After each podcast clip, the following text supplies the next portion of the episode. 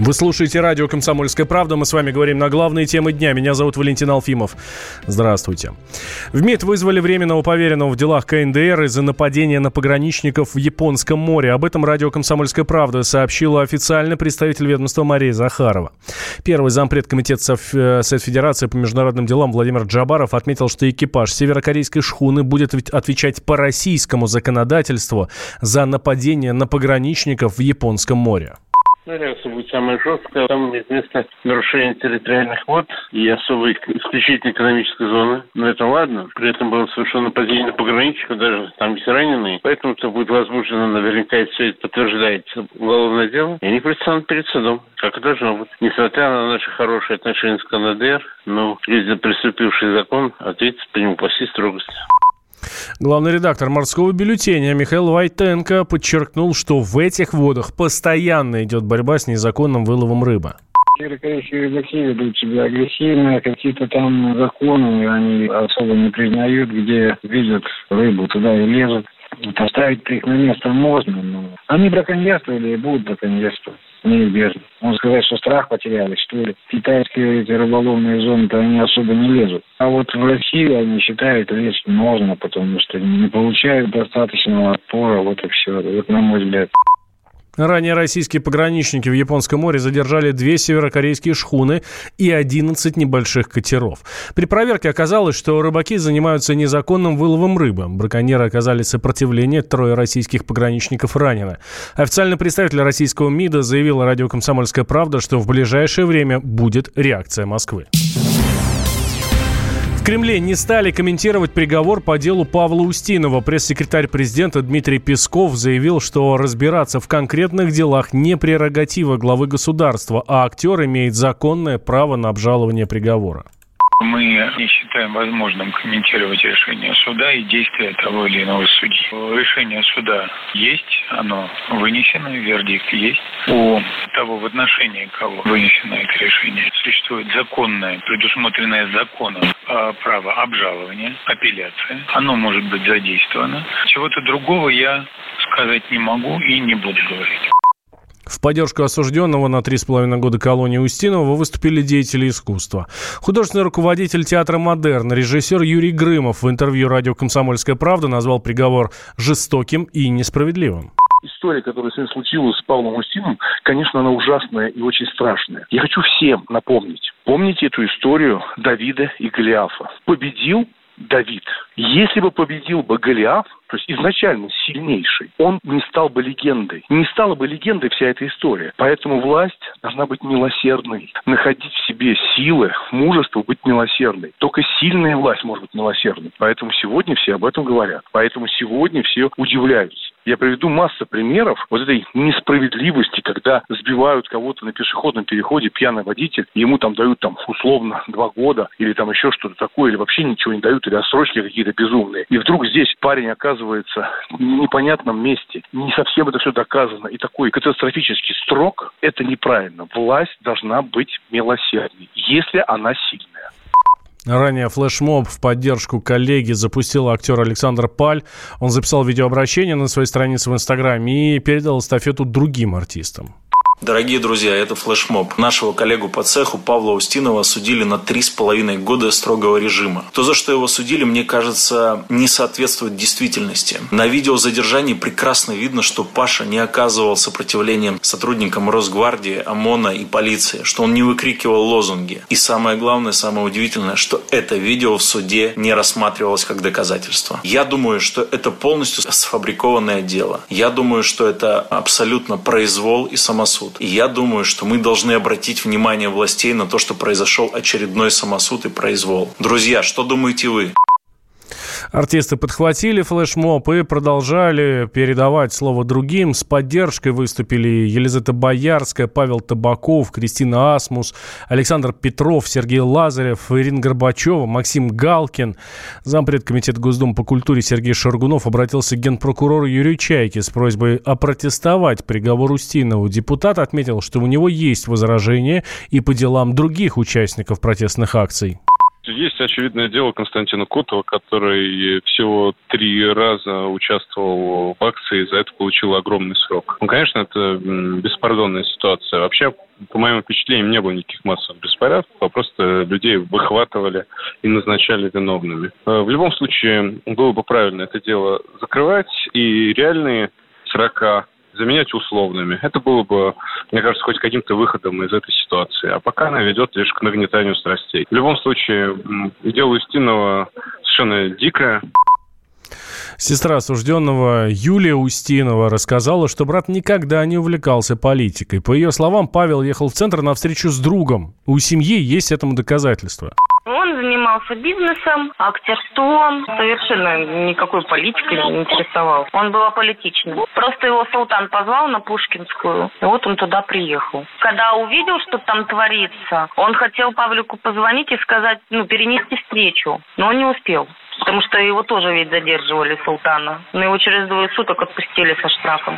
Чтобы, видимо, не светиться дальше, я не знаю. Но он что, как бы, получается, наверное, боится, поэтому он и не, даже не пришел в суд свидетелем. Мы Павлика телефон забрали, там вот его вызовы исходящие, что они вот с ним созванивались как раз вот перед задержанием. Ну, он к приговору был готов. Я ему сказала просто, что готовься, потому что оправдательного вердикта тебе никто не даст. Это не в их интересах. Сейчас он, естественно, надеется того, чтобы мы добьемся его освобождения. Руки он не опускает. Жив-здоров – это самое главное. Адвокат говорит, что, естественно, очень много нарушений даже по всему делу. Очень много у них косяков идут, и они совершенно на них не обращают внимания. Они не хотят их принимать.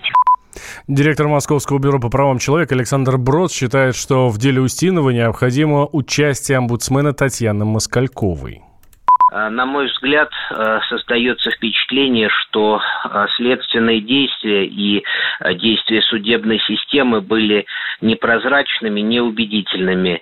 По крайней мере, адвокаты говорят о том, что э, суд не рассматривал видеозапись, э, которая демонстрировала непричастность Устинова к нападению на сотрудника правоохранительных органов, не были опрошены все необходимые свидетели и не приобщены необходимые материалы.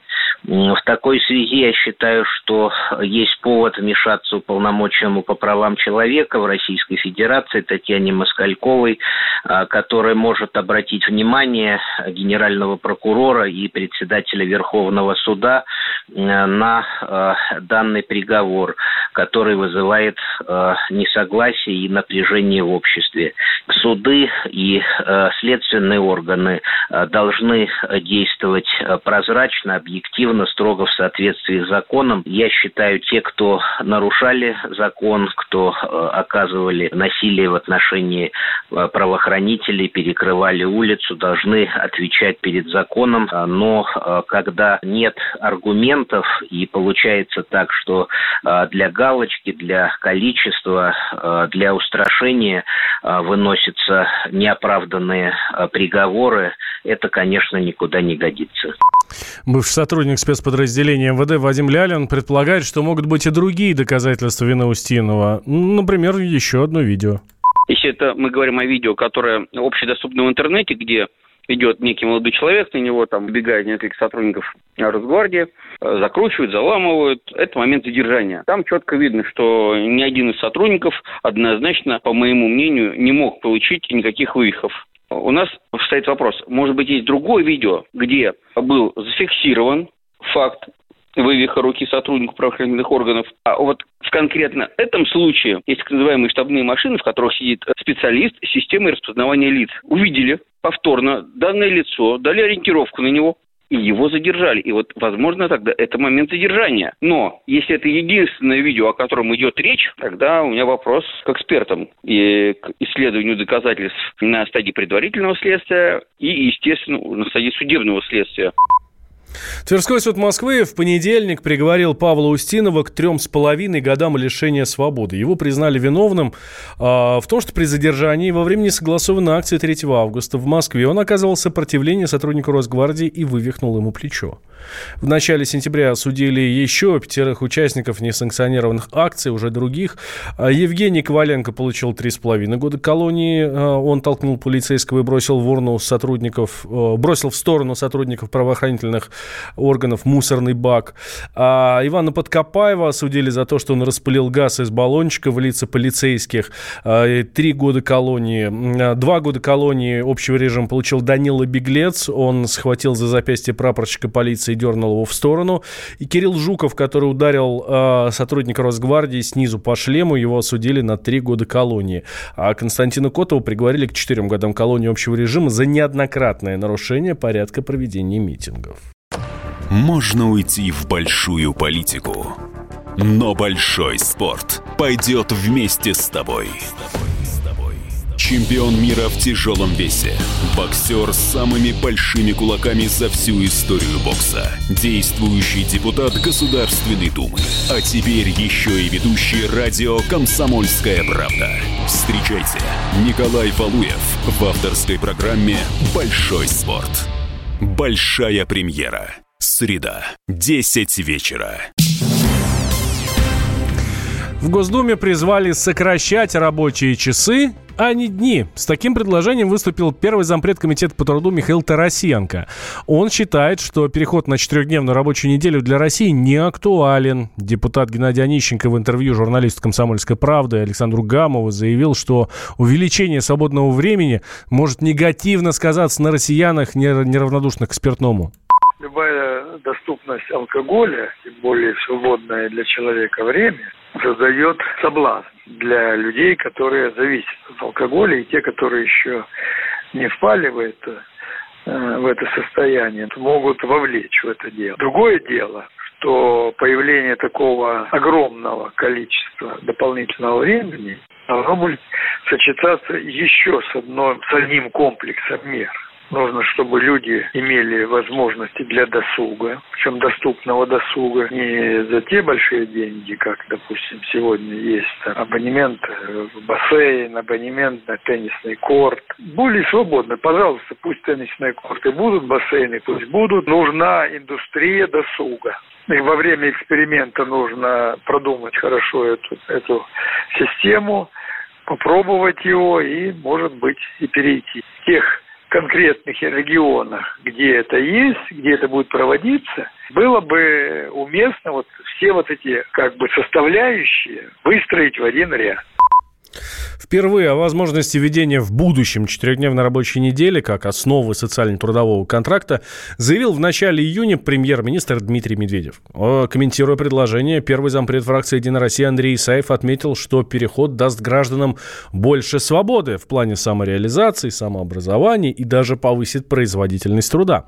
Позднее спикер Госдумы Вячеслав Володин заявил, что Нижняя палата парламента в ближайшее время обсудит предложение по этому вопросу.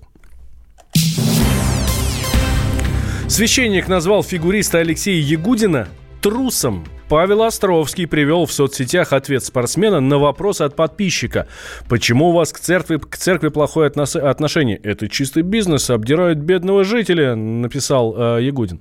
На скандальный пост олимпийского чемпиона священник ответил, что никто не имеет права лжесвидетельствовать и призвал следить за словами когда олимпийский чемпион публично позволяет себе такие слова, то, конечно, нужно на это отвечать. Соответственно, человек и правда имеет право не верить в Бога, иметь свое мнение на разные вопросы, но никто не имеет права на лжесвидетельство. И когда публичный человек публично заявляет о том, что церковь обдирает своих, значит, несчастных, бедных прихожан, то эти слова должны быть чем-то обоснованы. А в данном случае это, во-первых, нечестно, то есть это ложь, а во-вторых, это еще и трусость. Самая, самая настоящая трусость э, по той причине, что сказать такое Алексей Ягудин не сможет в глаза сельскому священнику, который живет за счет огорода и за счет того, что значит, подрабатывает в такси, чтобы, э, значит, свою семью многодетную прокармливать. То же самое касается городских священников, да, которые живут исключительно за счет каких-то треп, за счет пожертвований, и нельзя сказать, что они шикуют.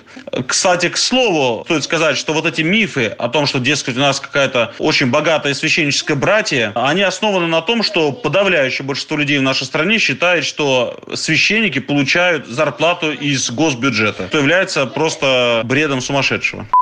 Ранее в РПЦ рассказали, сколько зарабатывают священники. Их месячный заработок составляет от 20 до 40 тысяч рублей. По словам председателя отдела внешних церковных связей Московского патриархата митрополита Волоколамского Лариона, в регионах они получают еще меньше.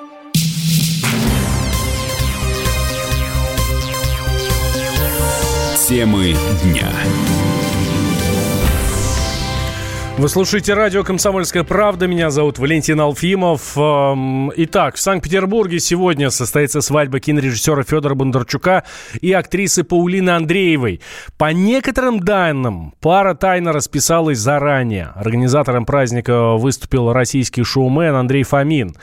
Гостям рекомендовали не делать фото и видеорепортажей с мероприятий для социальных сетей. Но где именно состоится торжество, до сих пор неизвестно. Это может быть либо особняк на Невском проспекте, либо Юсуповский двор, э, ну, в смысле, дворец который, да? А там дежурят наши журналисты, с нами на связи из Юсуповского дворца, корреспондент «Комсомольской правды» Роман Лялин. Рома, здравствуй. Да, здравствуйте. Я как раз сейчас в эти минуты стою напротив Юсуповского дворца. Здесь постелили красную дорожку, и вот-вот, вот недавно, буквально минуту назад, поставили столбики с красными лентами. То есть Возможно, приедут через... сейчас? Приедут или нет, до сих пор остается тайной и загадка, потому что вот есть две точки, две локации, я думаю, это было специально срежиссировано, чтобы вот как-то журналистов отводить, возможно, есть еще какая-то точка, но известно только вот Юсуповский дворец и особняк на Невском. Здесь сейчас толпятся журналистов, журналисты, камеры, фотографы, вот все ждут, что с минуты на минуту появятся известные личности. Но пока ни Федора, ни Паулины нет. А, кроме а, столбиков красных красной дорожке. Есть какие-то вообще приметы, что там должна быть очень крутая свадьба? Здесь очень много охранников, все ну, охранники смотрят журналисты, журналисты смотрят на охранников, и во всех глазах вопрос тоже сейчас будет. Вот, и сам, сам Юсуповский дворец известен тем, что здесь убили Распутина. Вот рядом находится Исаакиевский собор, то есть это самый центр Петербурга. Так, э, хорошо, Ром, спасибо. А, ждем от тебя новостей. Как только появятся молодожены, сразу сообщай нам. А мы, друзья, обязательно сообщим вам. А теперь узнаем, что происходит на Невском. Там на прямой связи а, со студией наш корреспондент Николай Козин. А, Николай, здравствуй. Добрый вечер. Может быть, у вас уже появились жених и невеста? Нет, у нас жених и невеста не появились, зато появилась слабая надежда на то, что мероприятие все-таки пройдет именно здесь, в особняке братьев Бегровых. А, по словам водителя грузовика, очень уставшего, очень мокрого, очень злого человека, все будет именно здесь. Да, действительно, выгружали а, всякие вещи, сейчас вот загружают – вазы, какой-то тюль, какие-то драпировки, какие-то коробки. Но он утверждает, что это загружают излишки. То есть то, что либо не пригодилось, либо, чем черт не шутит, не вместилось, излишки и тару. А будет все все-таки именно здесь. Но пока никаких других подтверждений этому нет, но мы продолжаем ждать, следить и надеяться. Коль, ну может быть толпа журналистов, охрана, баражирующие вертолеты, я не знаю, что там, э, снайперы на крышах соседних. А, крыши уже обследованы, снайперов не выявлено. Что касается охраны, а, за стеклянными дверями банкетного зала действительно дежурит группа каких-то крепких людей средних лет, все как на подбор в черной одежде. Э, вот не знаю, либо они просто прячутся от дождя, который идет стеной у нас здесь, либо загораживают элементы праздничного убранства. Пока вот рассмотреть не удалось, но я предпринимаю к этому все попытки. Журналистов, кстати, тоже нет. Вот дежурила группа из, э, ну, коллег, назовем их так. Вот вроде бы готовятся сниматься место. А, что ж, Коль, спасибо большое. Николай Козин, а, корреспондент «Комсомольской правды» Санкт-Петербург. Смотрите, какая история. Настоящий детективный сюжет. А, Роман Лялин говорит, что все будет в Юсуповском дворце, и все с минуты на минуту произойдет, приедут туда, то что там уже ковровая дорожка и, и все остальное, и охрана, ну, как положено. Николай Козин говорит, что нет, все обязательно у него произойдет в особняке на Невском проспекте. Следим. Следим за развитием событий. Как все произойдет, мы обязательно вам, друзья, расскажем. Я а, отмечу, что на свадьбу приглашены 150 гостей. Это родные и близкие молодоженов. Известно, что платье невеста от бренда, от бренда чья стоимость э, начинается как минимум от 300 тысяч рублей. Дизайнеры это, между прочим, давние друзья Паулины, а, поэтому можно предположить, что платье это подарок на торжество. А, конечно же, невеста будет блистать настоящими бриллиантами. А, выступит моральный кодекс на свадьбе, потому что Сергей Мазаев, это группы, давний друг Бондарчука. Кроме того, стало известно СМИ, что на свадьбу не приедет бывшая жена режиссера Светлана Бондарчук, сестра Наталья и его племянник, композитор Иван Бурляев. А учитывая банкет на две сотни гостей, декор, аренду, транспортные там и прочие расходы, подобное торжество тянет примерно на 10 миллионов рублей. Если учитывать, что снято как минимум два дворца для этого мероприятия, то тут сумма может серьезно вырасти. Следим, следим, как все будет, мы обязательно вам расскажем.